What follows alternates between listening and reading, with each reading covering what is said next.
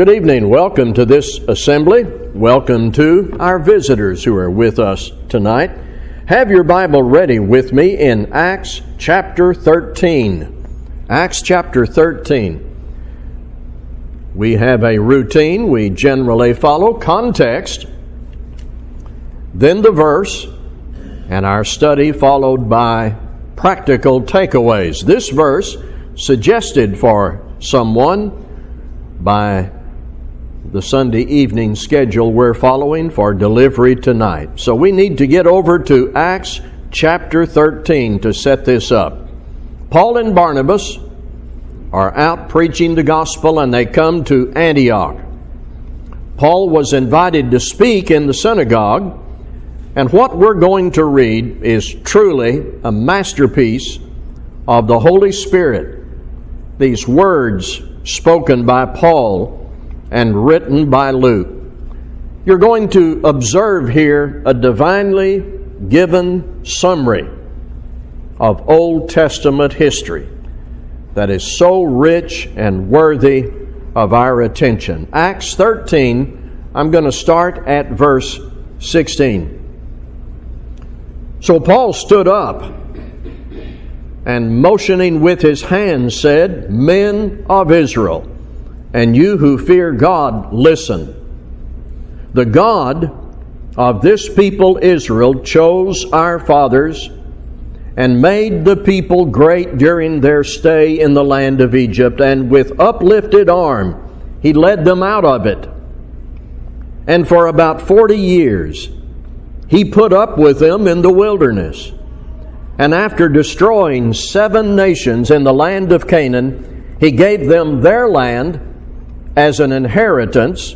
All this took about 450 years. And after that, he gave them judges until Samuel the prophet. Then they asked for a king, and God gave them Saul, the son of Kish, a man of the tribe of Benjamin, for forty years. And when he had removed him, he raised up David to be their king, of whom he testified and said, I have found in David, the son of Jesse, a man after my heart who will do all my will. Of this man's offspring, God has brought to Israel a Savior, Jesus, as he promised. Before his coming, John had proclaimed a baptism of repentance to all the people of Israel. And as John was finishing his course, he said, What do you suppose that I am? I am not he, no, but behold, after me one is coming, the sandals of whose feet I am not worthy to untie. Brothers, sons of the family of Abraham, and those among you who fear God, to us has been sent the message of this salvation. For those who live in Jerusalem and their rulers, because they did not recognize him nor understand the utterances of the prophets, which are read every Sabbath, fulfill them by condemning him. And though they found in him no guilt worthy of death, they asked Pilate to have him executed.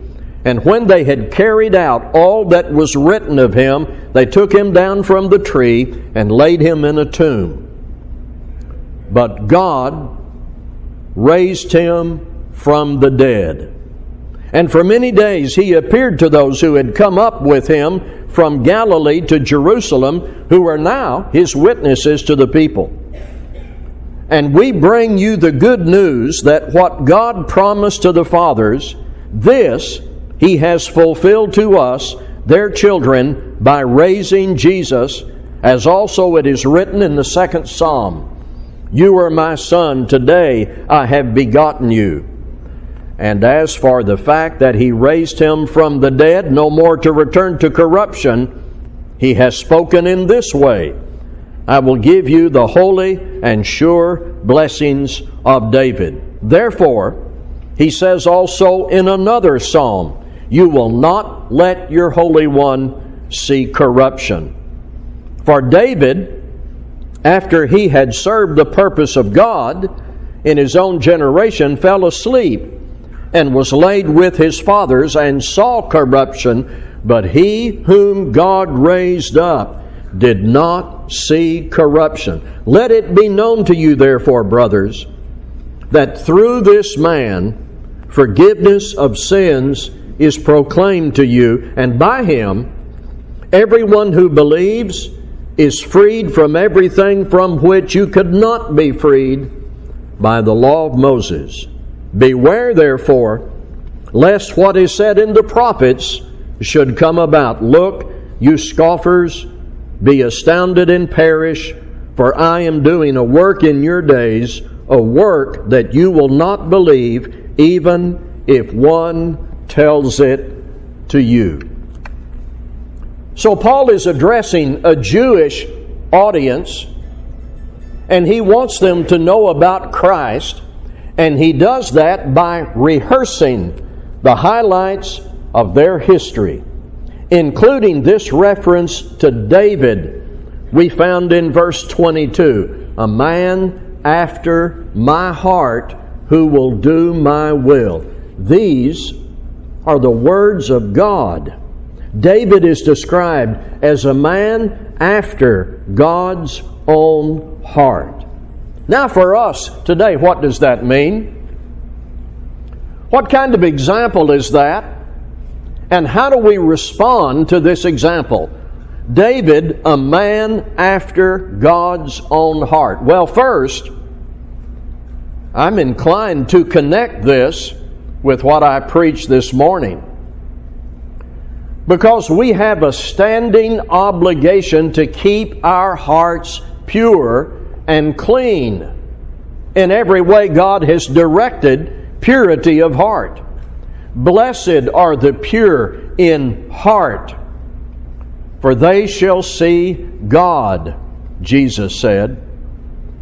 The most important battle we fight is the battle here between our ears in our minds. If I will direct my heart to God's heart, if I will do all that I'm able to do to be like God in character, to imitate those pure dispositions modeled by God and His Son, that can make me. It can make you, it can make us, men and women who are after God's own heart. There is, therefore, something right on the surface of this statement that should connect us to having good, clear hearts, free of cynical, angry, and bitter baggage, as we observed this morning, and therefore ready to obey God. Well, that's all simple and good, but you know what I'm going to say. We're not going to go home yet. I want to explore in what ways David was a man after God's own heart, and I'm going to use David's own writing to identify how he was after God's own heart. I'm going to give some personal attention to these answers in the book of Psalms. In what ways was David a man after God's own heart? Number one, he considered God to be worthy of praise. We sang about that a moment ago. And in Psalms 18 and verse 3, David said, I call upon the Lord who is worthy to be praised, and I am safe from my enemies at the very center of my relationship with God and your relationship with God, there needs to be good biblical knowledge of who God is. Let me say that again. At the very center of my relationship with God and your relationship with God, there needs to be good biblical knowledge of who God is. And from that knowledge, the fact that He is worthy of our praise. There are lots of things that are absolutely necessary in being a Christian, but not at the center of it. There is repentance and baptism and the Lord's Supper. There is the work of the local church and giving and singing. These things are absolutely necessary, but without a firm knowledge of the truth about who God is, these things would not have their full intended meaning. I mean, you could be baptized and take the Lord's Supper and be involved in the work of the local church, but if that's not connected to who God is and our attitude of praise and reverence for Him, of what value is it? All through the Psalms, you discover from the writings of David at the very center of our relationship with God, there needs to be this knowledge of who He is and how we ought to respond. David brings this up over and over again. He had this focus, this clarity about who God is and therefore the glory and power of God and our reverent response to Him. This is how the man thought and wrote, and this is what he would sing about. And therefore, he was a man after God's own heart. I think one of the strongest benefits of daily Bible reading is becoming acquainted or reacquainted with who God is and doing that on a daily basis. One read through the Bible certainly reveals who God is.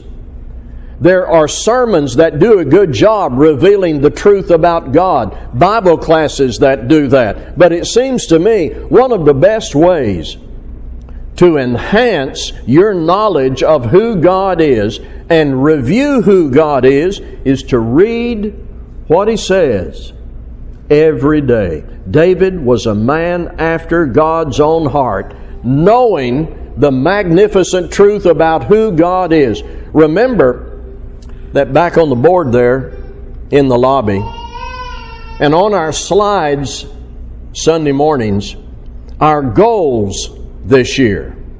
I'm going to be doing some preaching about that in the future. And it's about glorifying God. Well, who is inclined to glorify God? Those who know Him from His Word.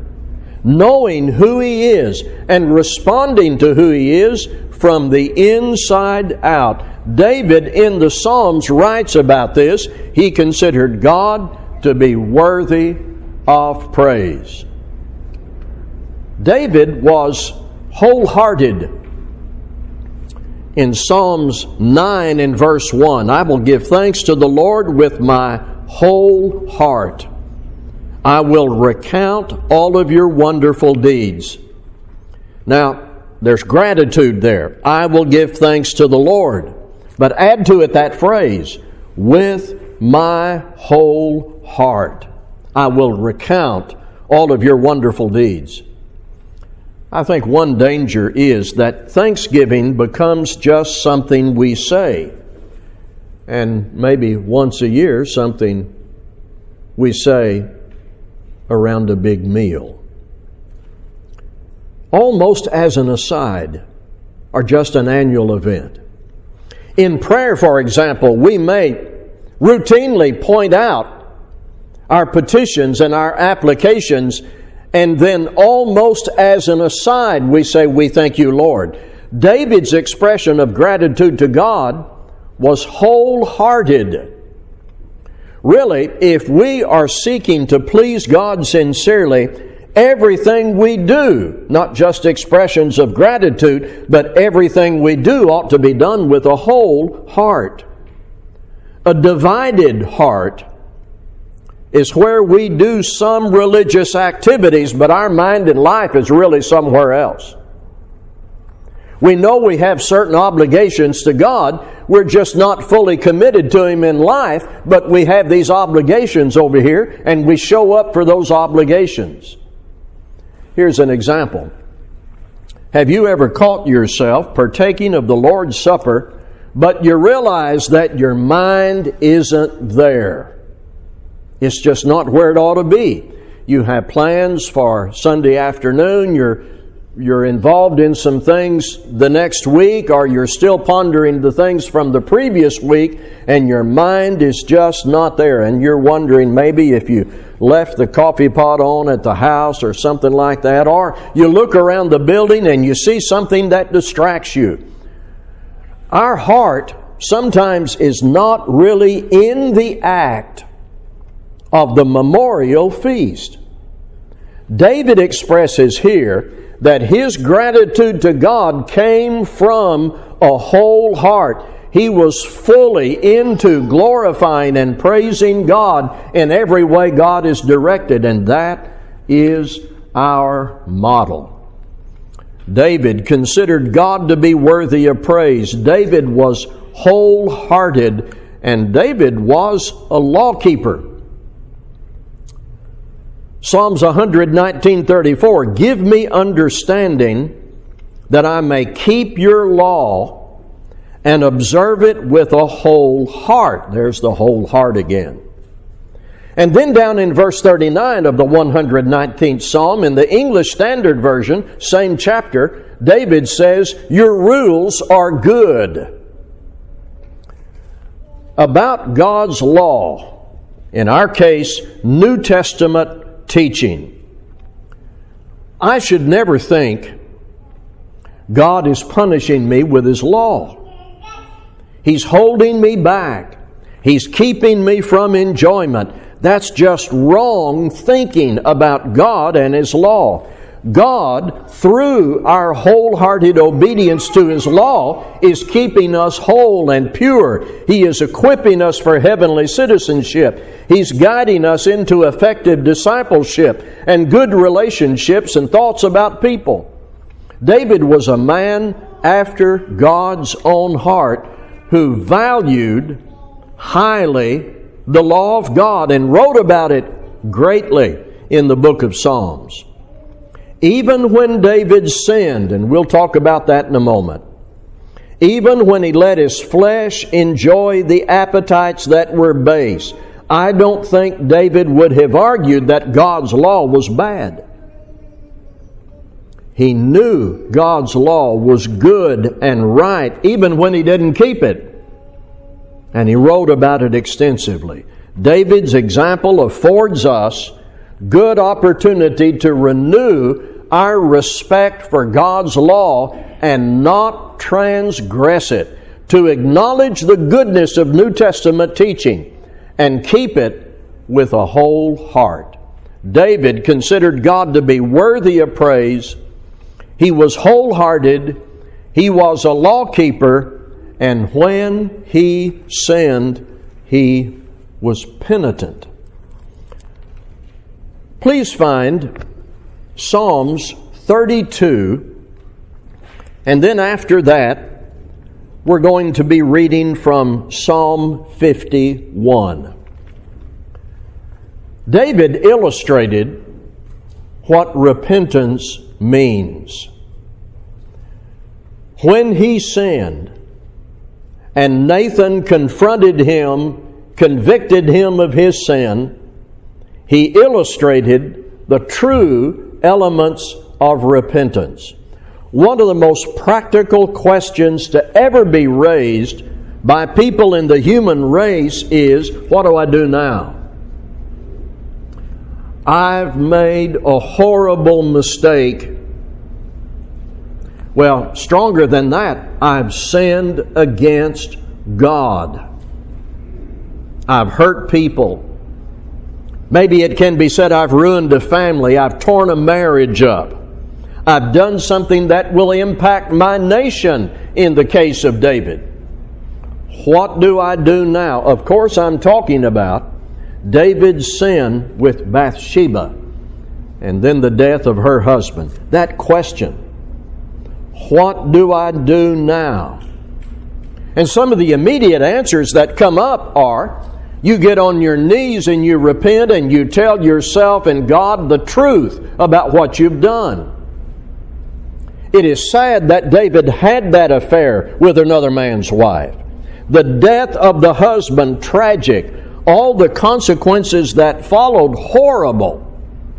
But how did David answer that question what do I do now? He answered that by being a broken, penitent man who, after Nathan's confrontation, spoke words of vivid confession and penitence to God. Let's listen. Listen to David write about this and listen to David describing what he said to himself and what he said to God about his sin. Psalm 32 Blessed is the one whose transgression is forgiven, whose sin is covered. Blessed is the man against whom the Lord counts no iniquity, and in whose spirit there is no deceit. For when I kept silent, my bones wasted away through my groaning all day long. For day and night your hand was heavy upon me, my strength was dried up as by the heat of summer. I acknowledged my sin to you, and I did not cover my iniquity. I said, I will confess my transgressions to the Lord, and you forgave the iniquity of my sin. Therefore, let everyone who is godly offer prayer to you at a time when you may be found. Surely in the rush of great waters they shall not reach him. You are a hiding place for me. You preserve me from trouble. You surround me with shouts of deliverance. I will instruct you and teach you in the way you should go. I will counsel you with my eye upon you. Be not like a horse or a mule without understanding, which must be curbed with bit and bridle, or it will not stay near you. Many are the sorrows of the wicked, but steadfast love surrounds the one who trusts in the Lord. Be glad in the Lord and rejoice, O righteous, and shout for joy, all you upright in heart. Chapter 51. Chapter 51 in Psalms. Have mercy on me, O God, according to your steadfast love. According to your abundant mercy, blot out my transgressions. Wash me thoroughly from my iniquity and cleanse me from my sin. For I know my transgressions and my sin is ever before me. Against you, you only have I sinned, and done what is evil in your sight, so that you may be justified in your words and blameless in your judgment. Behold, I was brought forth in iniquity, and in sin did my mother conceive me. Behold, you delight in truth in the inward being, and you teach me wisdom in the secret heart. Purge me with hyssop and I shall be clean. Wash me, and I shall be whiter than snow. Let me hear joy and gladness. Let the bones that you have broken rejoice. Hide your face from my sins and blot out all my iniquities. Create in me a clean heart, O God and renew a right spirit within me. Cast me not away from your presence, and take not your Holy Spirit from me. Restore to me the joy of your salvation, and uphold me with a willing spirit. Then I will teach transgressors your ways, and sinners will return to you. Deliver me from blood guiltiness, O God, O God of my salvation and my tongue will sing aloud of your righteousness. O Lord, open my lips, and my mouth will declare your praise. For you will not delight in sacrifice, or I would give it. You will not be pleased with burnt offering. The sacrifices of God are a broken spirit, a broken and contrite heart. O God, you will not despise. Do good to Zion in your good pleasure. Build up the walls of Jerusalem. Then will you delight in right sacrifices, in burnt offerings, and a whole burnt offerings. Then bulls will be offered on your altar. What a vivid illustration of what repentance is. But first, I want you to notice the weight of guilt on David was unbearable. Now, why was that? Why was the weight of his guilt unbearable? He said, When I kept silent, my bones wasted away through all my groanings all day long. He was miserable. Why was David so miserable and sick about what he did? because he considered God to be worthy of praise. He was wholehearted. He was a respecter of God's law, and therefore, this vivid repentance illustrated by David. When we sin, it ought to make us miserable.